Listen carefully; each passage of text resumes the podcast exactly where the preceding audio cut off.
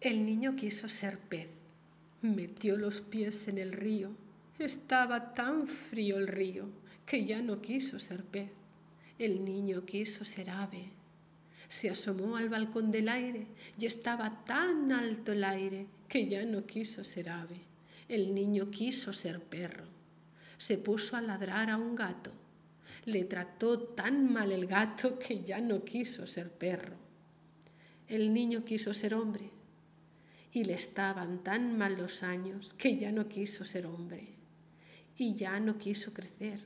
No quería crecer el niño, se estaba tan bien de niño, pero tuvo que crecer. Y una tarde, al volver a su placita de niño, el hombre quiso ser niño, pero ya no pudo ser. Romance del niño que todo lo quería ser, de Manuel Benítez Carrasco.